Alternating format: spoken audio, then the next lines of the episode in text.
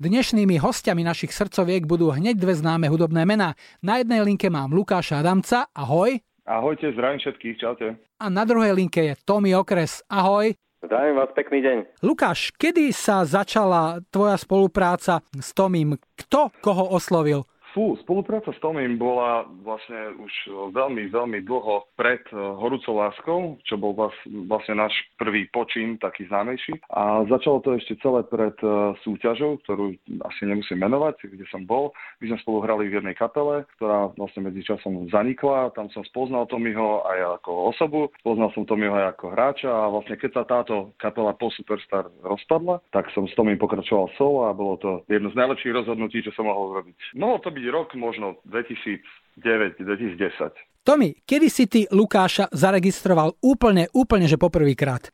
Pamätám si to presne, bolo to v Košiciach, v podzemí, v jednom klube, ktorý podľa mňa existoval asi 3 mesiace. Ani nepamätám sa, ako sa volal a neviem ani, ako som sa tam dostal, ale hrala tam naša kamarátska kapela The Parentals, taký trošku tvrdší, tvrdší rok, až metal miestami. Ja som sa prišiel na nich pozrieť a zaregistroval som dosť skoro človeka, ktorý proste stal pod pódium. Celý čas vrieskal, hej, proste na toho speváka, akože spieval. Aj hrozil? Aj, aj hrozil, aj všetko tam bola, bola proste partia, ale mal som dojem, že ten, ten človek spod pódia je ako oveľa hlasnejší, jak tá celá kapela dokopy, takže nedalo sa ho nevšimnúť, takže tam som ho zaregistroval prvýkrát ale potom sme sa nejak dlhšie nevideli, ja som aj nevedel, kto to je, len mi prišiel ako taký skoro až divný. No a, ale toto bol ten prvý, prvý moment. Luky, ty máš vraj občas pekne tvrdú hlavu, je pre teba Tommy ako producent autoritou v tom zmysle, že ho rešpektuješ bez výhrad, alebo si presadíš aj to svoje, čo sa teda hudby a hudobných nápadov týka? Určite to tak je, že Tommyho ako prvého človeka rešpektujem, čo sa hudby týka a názorov na hudbu a pomoci. Tommy je v podstate môj mentor. By som to nazval tak honosnejšie a práve preto, že ho počúvam. A myslím si, že časom sa to vyvinulo už do toho, že keď som nadobudol viacej skúseností, aj vďaka Tomimu, sa to vyvinulo do toho, že vlastne viem povedať svoj názor a Tommy už vie o ňom aj uvažovať, takže myslím si, že je to OK, ale stále dám na ňo, lebo tak predsa len je to človek, ktorý má odbehané, odspievané a odohrané kilometre a je ich oveľa viac ako tých mojich.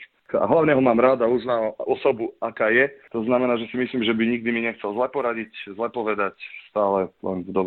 Takže to mi díky. Tomi, ako vyzerá tvorba vašich piesní? Sedíte, respektíve keď sa to dalo, ešte sedávali ste spolu a tvorili, alebo ste väčšinu veci urobili doma a výsledky ste si potom priniesli na spoločné stretnutia a tam ste si to porovnali, ako to bolo? Áno, tak tie prvé roky, 2011, 12, 13 myslím, to bolo tak, že vlastne sme sa stretávali v mojom podniku po záverečnej, sme tam ostali proste len na dvoch stoličkách a s gitarou sme spievali a tvorili nejaké nápady. Boli tam zárodky vlastne prvých pesničiek, ktoré textoval buď Lukáš, alebo sme mali nejaké texty od Vlada Krausa, nášho geniálneho autora slovenského. Tak sme začali a potom postupne samozrejme aj iným spôsobom, keď sa Lukáš e, odsťahoval do Bratislavy, tak sme si začali posielať dema. Hlavne Luky má zasluhu na tom, že dosť často nahrával tie nápady, ktoré inak by sa rozplynuli alebo by sme si na nich nespomenuli. Takže rôznym spôsobom. Luky, v čom vás e, súčasná situácia obmedzuje najviac? Že sa nekoncertuje, to je jedna vec, ale zase je viac priestoru pre tvorbu nových vecí. Ako to vidíš? No jednak to, že sa tvorí viac, lebo áno, je viacej času, ľudia sú, ako myslím, ľudia, ktorí koncertujú, sú oddychnutí a trhá to s nimi, lebo samozrejme každý muzikant alebo každá kapela, každý spevák a hráč to má rád a je to istá vášeň, ktorá keď sa stratí na nejaký čas, stačí aj mesiac a pol, tak to robíte predtým pravidelne, tak sa viete z toho zbesneť. No ale áno, nájde sa, nájde sa priestor tým pádom na tvorbu a zároveň nám to veľmi pomohlo si myslím, lebo tým pádom, že sa začalo riešiť všetko viac online, všetko viac proste cez, eh, cez net, cez data, všetko sa dá zrazu posielať a nás to naučilo, ako to robiť. Eh, myslím si, že to je jedna z vecí, ktoré v tejto dobe je dosť podstatné, aby to muzikanti a kapely ovládali. Za to som rád, lebo predtým som sa tomu tak nevenoval. Myslím si, že hovorím aj za Tomiho a toto nás dotlačilo tlačilo k tomu, že, že sme k poznaniu a k pochopeniu oveľa bližšie. Teraz na chvíľku odbočím a opustíme slovenské reálie. Tomi, ty si zanechal silnú stopu v IMT Smile, mal si vlastnú kapelu Cirkus. Momentálne hráš, teda skôr nehráš, v jednej z popredných českých kapiel Čínasky. V Čechách je situácia okolo hudobného života, živého hrania asi veľmi podobná ako u nás, ale tam je asi tých kapiel, interpretov asi oveľa viac postihnutých, keďže tam ten hudobný život je oveľa bohatší. Áno, presne ako hovoríš, Čechách je proste voči nám nepomerne oveľa viac kapiel, festivalov, celého hudobného života, proste má to tam inú tradíciu trošku. Takže samozrejme je to, je to veľmi zasiahnuté, celý sektor, lebo to je proste, v Čechách je to vlastne už vlastne odvetvie, hej, keby som to povedal. Vnímam to, že veľmi citlivo to, to riešia ľudia, organizátori, muzikanti a tak ďalej. Celý tento život vlastne zastal a hľadajú tiež možnosti, ako fungovať. Hej. Tak už e, napríklad e, viem, že v lete v nejakých parkoch a vonkajších priestranstvách budú povolené nejaké akcie, dokonca aj viem, že my sa zúčastníme, nie je to ešte upresnené, ľuďom proste chýba, chýba tá muzika, takže už registrujem napríklad e, koncerty pre auta, hej, že proste človek sedí v aute, tak jak sú autokina, tak sú teraz proste autokoncerty. Myslím, že tiež teraz jedna česká kapela predala proste nejakých 400 vstupov, hej, že 400 aut bude na nejakom veľkom priestranstve, kapela bude hrať bez PAčka, akurát si to naladíš na frekvencii, ktorú ti oni dajú a počúvaš koncert v aute. Takže ako bojujú s tým tým, že si na 100% členom Činasky, nemôžeš hrávať e, s Lukášom, aj keď e, by to bolo určite super, keby si ako producent mal ešte aj jeho kapelu pod dohľadom a mal si tak situáciu pod absolútnou kontrolou. Nie je ti to ľúto? Nie je mi to ľúto z toho pohľadu, že kapela okolo Lukáša je, je výborná partia veľmi dobrých muzikantov. Myslím, že sa to dobre zohralo a je stále viac radosť na nich pozerať. A ja si s Lukášom dvakrát, trikrát za rok zahrám, väčšinou na nejakej charitatívnej akcii alebo tak, takže ako ten kontakt nie je úplne, úplne stratený a ale ja som stále vyznával pravidlo, že proste keď hráš v nejakej kapele, tak hráš v jednej. Nikdy ma nebavilo hrať so štyrmi interpretmi a ja som čínasky veľmi, veľmi rád, veľmi spokojný a stále sa teším, aj keď to už je 2,5 roka, stále sa teším, že, že si ma vybrali a proste si to vážim. Čínasky je, je priorita, pre mňa koncertná Luky, slovenské rádia ešte stále valcuje aj single Tancuj mi, ale už ste ponúkli e, novú pieseň, ktorá sa volá Najviac a e, je tak trochu prorocká. Aj napriek tomu, že vraj ten text je už niekoľko rokov starý?